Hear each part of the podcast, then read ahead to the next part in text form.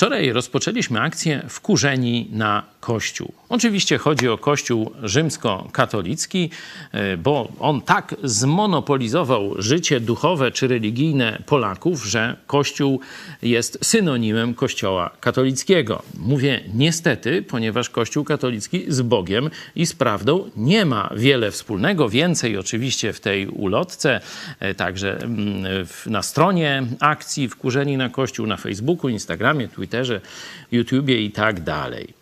Ale chciałem, żebyście mieli świadomość, że to, co się dzieje dzisiaj, oczywiście na wielką skalę, bo obrzydliwość, grzechy Kościoła katolickiego wychodzą na jaw, a nie da się już ich ukryć, tak jak w firmie Kler, że ma się znajomych redaktorów naczelnych i nic nie wypłynie. Jest internet, wiele rzeczy, nawet wbrew woli decydentów, medialnych, polityków, wychodzą na wierzch i będą dzięki Bogu jeszcze wychodziły.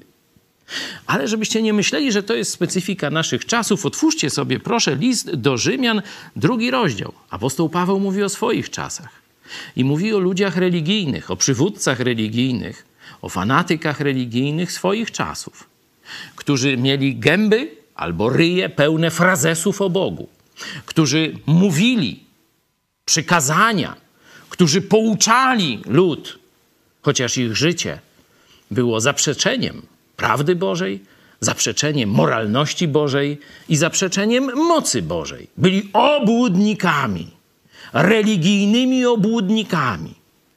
To jest najgorszy rodzaj ludzi, jeśli chodzi o odstraszanie innych od Boga.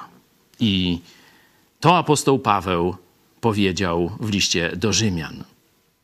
Albowiem z waszej winy, jak napisano, poganie bluźnią imieniu Bożemu. Z waszej winy, obłudnicy religijni. Dzisiaj młode pokolenie masowo odchodzi od Boga. Chcemy to zatrzymać. Stąd akcja Wkurzeni na Kościół.